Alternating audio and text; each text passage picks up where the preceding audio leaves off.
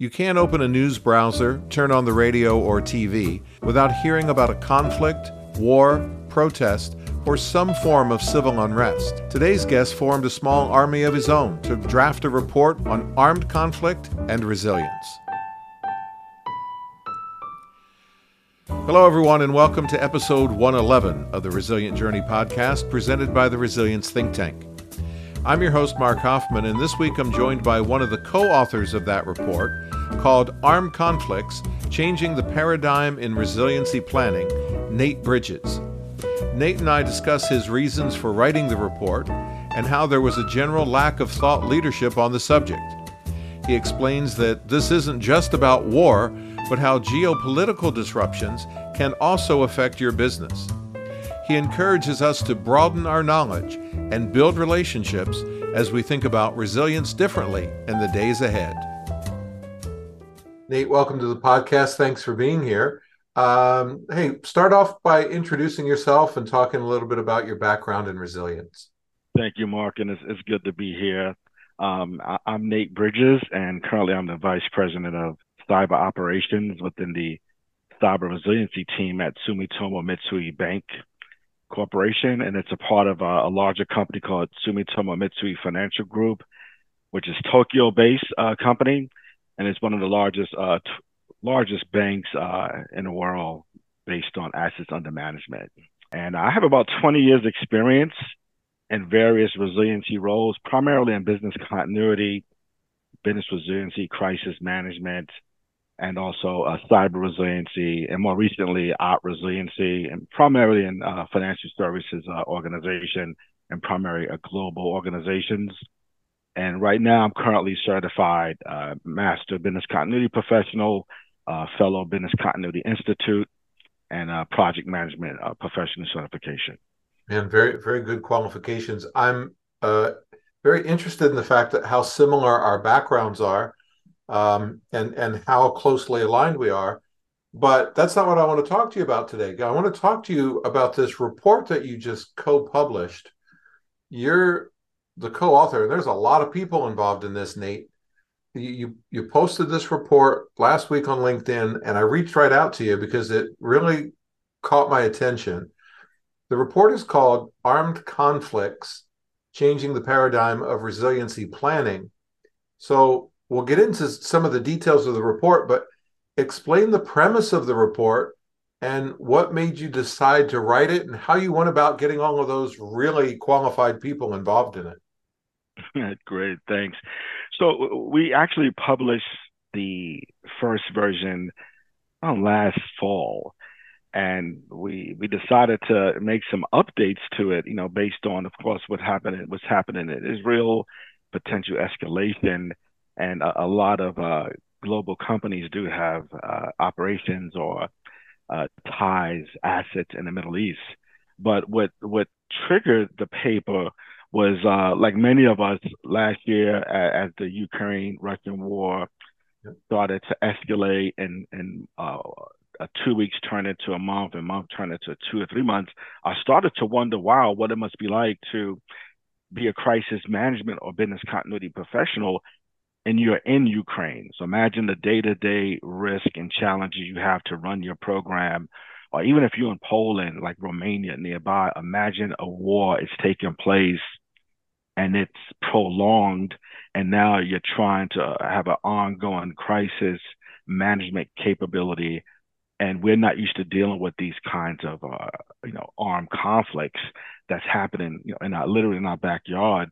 So what I did was I, I used the power of LinkedIn and reached out to uh, some professionals in Ukraine and and Romania and Poland, leveraging you know certification searches, and uh, and really just to ask, well, what can the business continuity professional do to assist or help?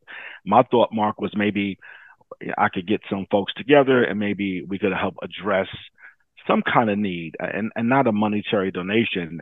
So a mm-hmm. few did respond and, um, and, and they went out to their colleagues within the region and they came back with a list of, of things that we could assist with, with, with. And one of them was that there was a lack of uh, you know, consolidated knowledge of business continuity management during a armed conflict.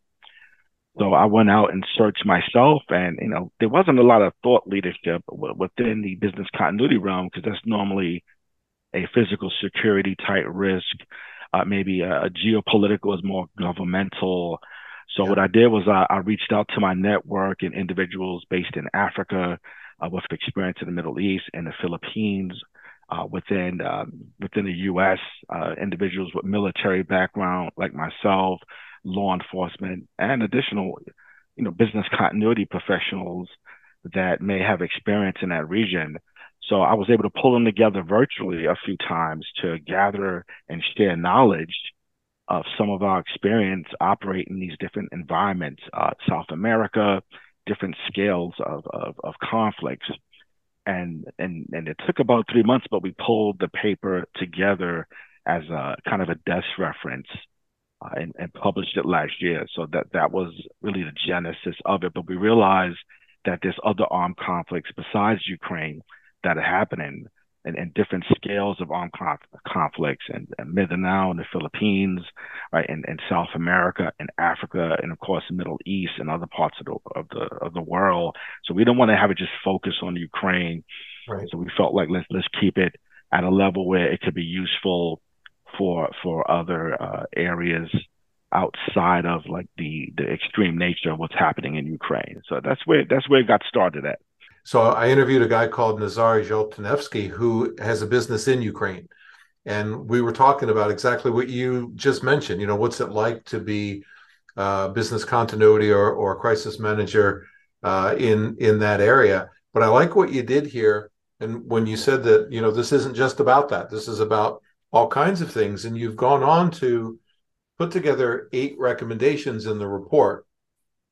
Now, given the time constraints of the podcast, we're only going to have time to talk about the first recommendation, but it's an important one. And it talks about geopolitical threats and risk analysis. So, kind of summarize what are you recommending here? Well, what I'm recommending is normally, uh, you know, if you're if you're U.S. based, you normally look at U.S. based impacts, and a lot of that is severe weather events and, and power outages. We we have civil unrest, active shooter, but we haven't had close proximity to uh, armed conflicts. But uh, I've been working on global programs for many years, so I've had to monitor these different uh, geopolitical events such as Brexit. It could be a financial systemic event that could become a crisis for the company financially, and then the different political unrest and, and different country risk. Uh, if you have call centers, if you have operations, third party vendors, or supply chain uh, across the globe, then these different uh, issues are going to impact you. Organized crime rings can create labor strikes, political instability, you know, religious or political ideology, and it starts to impact uh, business operations, the safety of employees, or contractors in those areas. Yeah. So, so what we were recommended is is try to broaden your knowledge of not just what's happening. Say, if you operate, if you're in the New York region, you may have to start to monitor these things in the world that could impact your company indirectly through supply chain. If you have uh, vendors, developers, strategic partnerships in different parts of the world, uh, so that that's what and, and I've had to do that, Mark, uh, you know, through different companies I work with, working closely with physical security and threat intelligence, looking at cyber impacts as well that may impact your company indirectly. So, so it's essentially just kind of broadening your your your scope of awareness of, of the things that could indirectly or directly impact your company now or in the future. What I like about the focus on geopolitical threats is, and we find this so much in crisis management, that we think so often of these very large scale incidents being the triggers for our crisis management plans when so often it's this sort of sort of subset of that big crisis.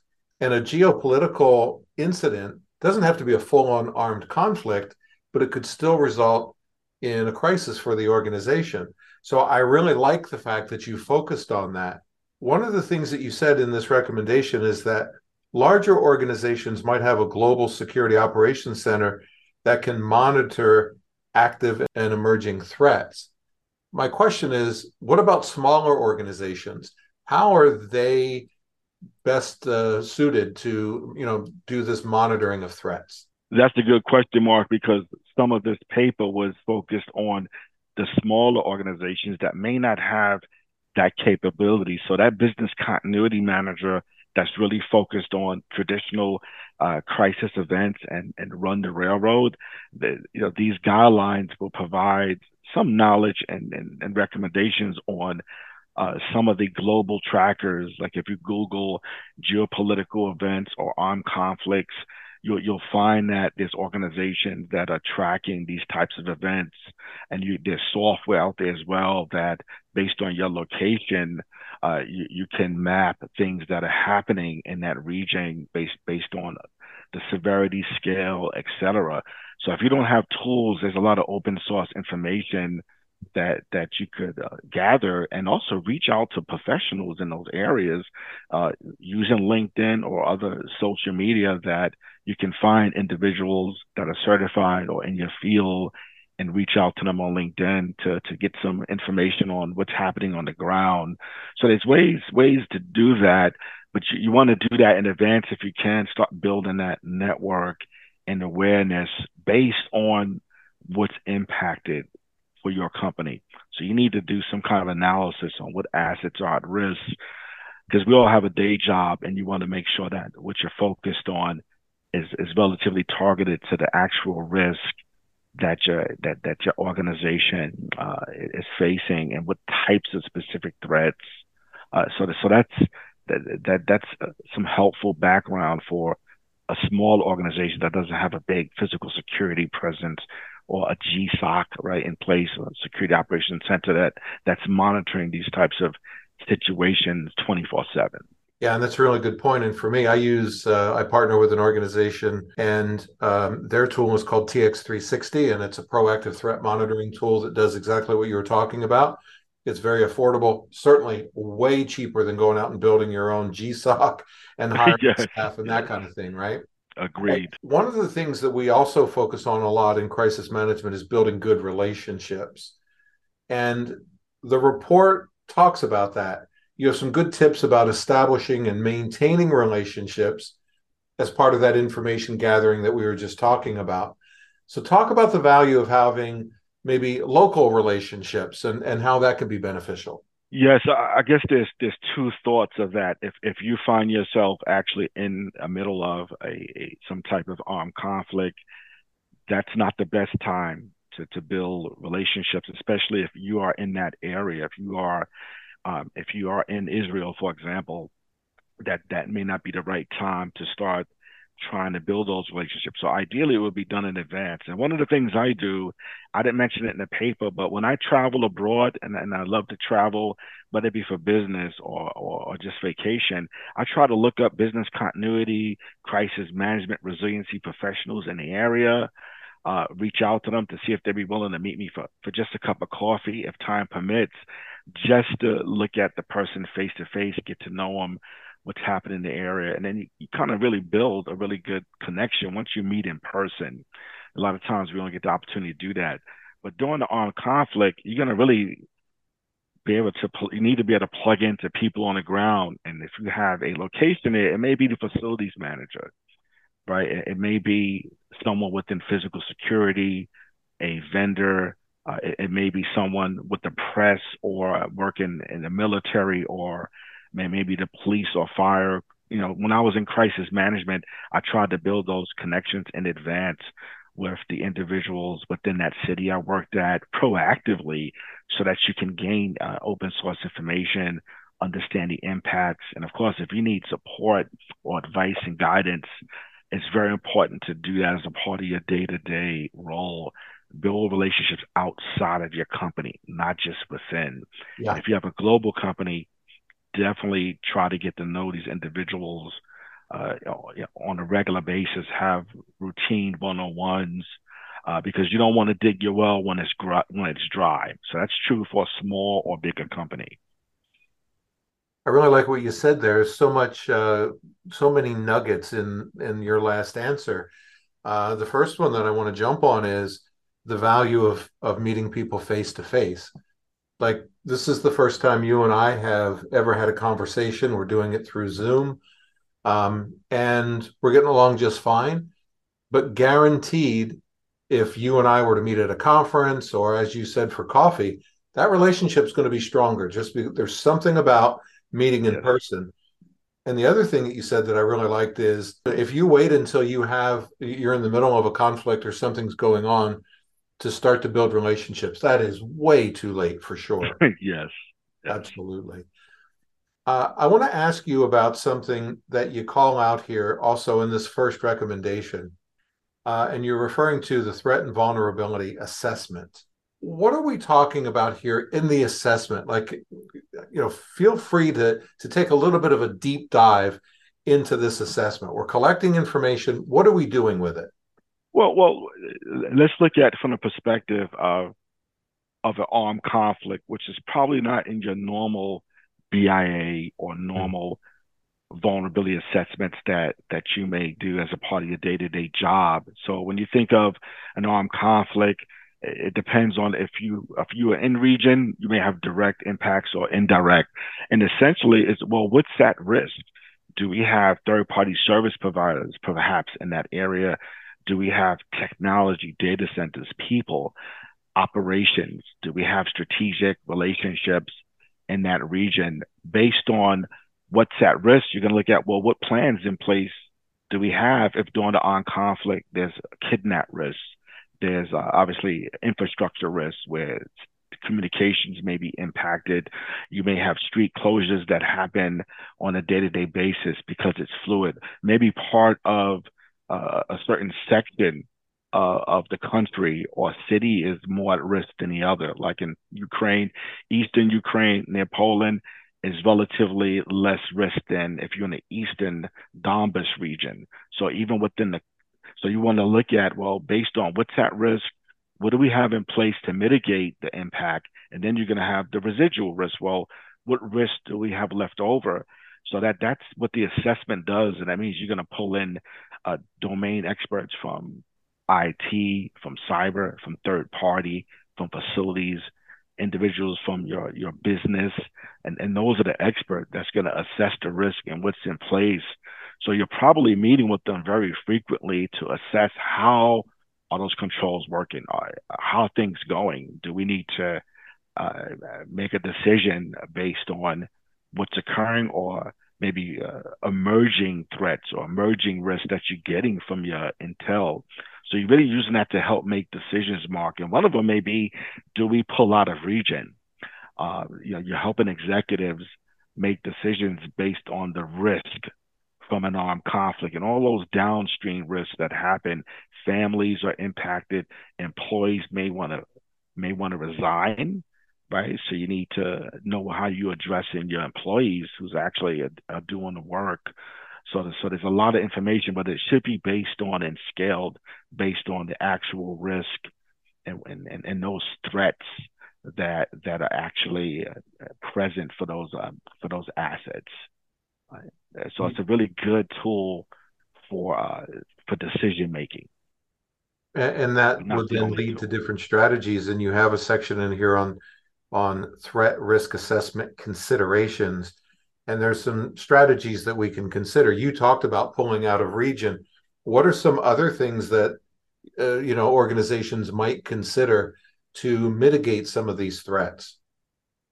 I guess uh, some considerations uh, could be do how do we we reduce our risk and and can we do that through outsourcing can we shift work outside of that region can we shift employees to a, a safer part of the country or region do we have us or outer region operations that could take on uh, some of the work or do you need to make physical security changes maybe you know security measures like hardening facilities, uh, hardening uh, some of the access controls? And what about transportation if employees have to come into the office? Uh, and, and do, you, do you need to provide transportation? And, and how do you deal with uh, potential staff attrition uh, given based on the nature of the situation? Do you have to look at uh, may perhaps paying bonuses, retention bonuses. So I would say market depends on the risk, but but but of course you look at your business continuity strategies for staff impacts yep. to make sure those strategies, if they need to be adjusted, uh, looked at again, then you, you may have to uh, make some adjustment based on those risks and threats that are occurring, and that may occur that may occur near term uh, based on your information gathering. You're really smart to call out the the very strong link here between risk and business continuity strategies. But one of the things, and, and it says it in the report, so I don't want anybody to think I thought of this on my own, but uh, is that uh, you know what we're looking at here is really sort of that traditional approach to risk management, where it could be risk acceptance or risk reduction, risk mitigation, or transfer, right? So, and, and there's yeah. some of the things you just talked about for sure. You, you've been using some terms here um, somewhat interchangeably. So I'd like to get your view on what's the difference between a risk and a threat. That's a that's a good point, and and sometimes I'm even confused by it. But you know, I would say the the simplest way to describe it is that the risk that you will have a business disruption that's a risk based on this event, and given that say this is not a typhoon or a hurricane, uh, you say if this is an armed conflict, then some of those threats will be potential destruction of operations, kidnapping, uh, you know, potential death uh, of employees, uh, definitely potential communication outages. Uh, so those are the those are the threats that you're going to look at mitigating. Uh, so so the risk will be the highest level uh, there's a really overarching uh, you know risk of, of cyber threat but then risk risk of a cyber event or attack the threat would be well is it malware is is it data breach uh, and, and, that would be the vulnerability assessment should surface mm. right some of those types of threats that we need to really uh, be more be try to be as specific as you can, you know, based on the, the nature of the impacts. Unfortunately, on the armed conflict, it's going to be very fluid it, it's going to change and expand because you, you don't always know what's going to happen. So that likelihood piece versus impact, you know, comes into play. How likely it is that we have employees kidnapped? Is it based on facts or data? Then you have to put measures in place uh, in order to, to, to, to, to try to mitigate and reduce that actual outcome. All right. So you were talking about the importance of a global view and uh, how sometimes in the US we don't necessarily uh, feel uh, that direct threat of armed conflict. However, we are talking about geopolitical threats and risks right now. We're less than a year now away from the 2024 presidential election. Do we see that as a potential trigger for increased geopolitical unrest in the country? And should businesses be preparing for that now? Yes, I, I, think we should. I, I think uh, businesses, especially in major metropolitan areas, should be gearing up for potential civil unrest. You know, potential, uh, you know, you know, closures, road closures, uh, protesting, or or it could escalate into potential, you know, violent situations. So definitely, even when there's like a, a, national convention, whether it be the Republican or Democratic national convention, mm-hmm. that that is, I believe, I believe they call it a special event where you have a cross-functional team of public and private sector, and, and you know collaborating in advance to be prepared for the unexpected. So definitely. Uh, businesses and companies should start gearing up now to try to make sure they have what they need in place uh, to address potential uh, civil unrest and protests that's widespread ar- across the U.S. The good thing is there's a lot of remote work capability that's out there, but not every organization or company you know has that. Uh, but I think that's going to help mitigate it. People can can avoid the area by working remotely. All right, we're going to switch gears here now, and this question I've been asking all my guests, and it's uh, become quite a fan favorite. So I'm gonna I have to ask you uh, as well. Let's say you have um, an opportunity to speak, and as you're walking to the podium to give your presentation, you get to pick your walk up music. You get to pick the song that's playing as you walk to the podium. What song would you pick and why? This was a hard choice since I'm a music fan. Right. But I, I would think that uh, U2, uh, it's a beautiful day. Uh, that that would be my choice uh, because uh, I love the lyrics, Mark, because it's you know some of the lyrics is you're walking, but there's no destination. Like you're a, you're walking through mud, and you're trying to move forward and stay just stay motivated and inspired, regardless of all the things that's happening around you in the world. And to me, it's an inspiring song because I, have been through ups and downs and obstacles. So I, I like the premise of that song is let's just keep moving forward, even if it's baby steps, even though you have all these things happening uh, around you in your orbit. You know, it's still a beautiful day to be here and be alive, and that means that oh, things could get better. So that would be my choice. Uh, you know, it's a beautiful day. I can't sing, so I don't, I'm not going to sing it, but U2. It's a beautiful day. But you're right. It says the heart is a bloom and it shoots up through the stony ground, and uh, you know that's resilience, my friend. Right? That's yes, what we're talking yes, about. Hey, uh, back to the report, and then I'll let you go. I'll get you out of here on this. How can people connect with you, and what's the best way for them to get a copy of this really good report? Well, well, people can connect with me. The best way is on LinkedIn, and it's uh, you know Nate Bridges. Uh, there's a lot of Nate Bridges. How about Nate Bridges MBCP? I posted uh, the report to my LinkedIn so you can get access to the report. If for some reason you can't find it easily, just, just shoot me a message on, LinkedIn. I'm, I'm typically active on LinkedIn and, and monitoring that inbox. And definitely want to thank my fellow authors. Uh, those are individuals, trusted advisors in my network. And it was a great opportunity to pull all of our knowledge and experience together. Uh, but that's the best way to get access to uh, to the report. But it's about it's about 30 pages, so it's not a, a quick read. So get a cup of coffee, a glass of wine, and take your time reading it. No, I agree, and that's what I said. Uh, we certainly didn't have time to dig deeply into the entire report in this podcast, but um, uh, I highly recommend it. It is very good. Eight recommendations. And uh, Nate, I appreciate you, man. Thank you for coming on here and doing this. Thank you for having me, Mark.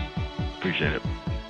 I want to thank Nate Bridges for being my guest this week and talking to us about the importance of planning for armed conflict and geopolitical unrest when we think about resilience. The Resilient Journey podcast is a resilience think tank production. Next week, we have another great guest as Jason Haas joins me to talk about the difficulties in navigating an organization that doesn't invest in resilience. It's a really interesting conversation that you won't want to miss. So join us, won't you, as we continue our resilient journey. The heart is a bloom shoots up through the stony ground. There's no room, no space to rent in this town. You're out of luck. And the reason that you had to care, the traffic is stuck.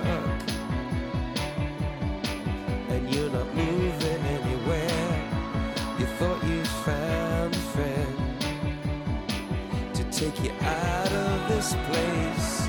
Someone you can lend a hand in return Beautiful.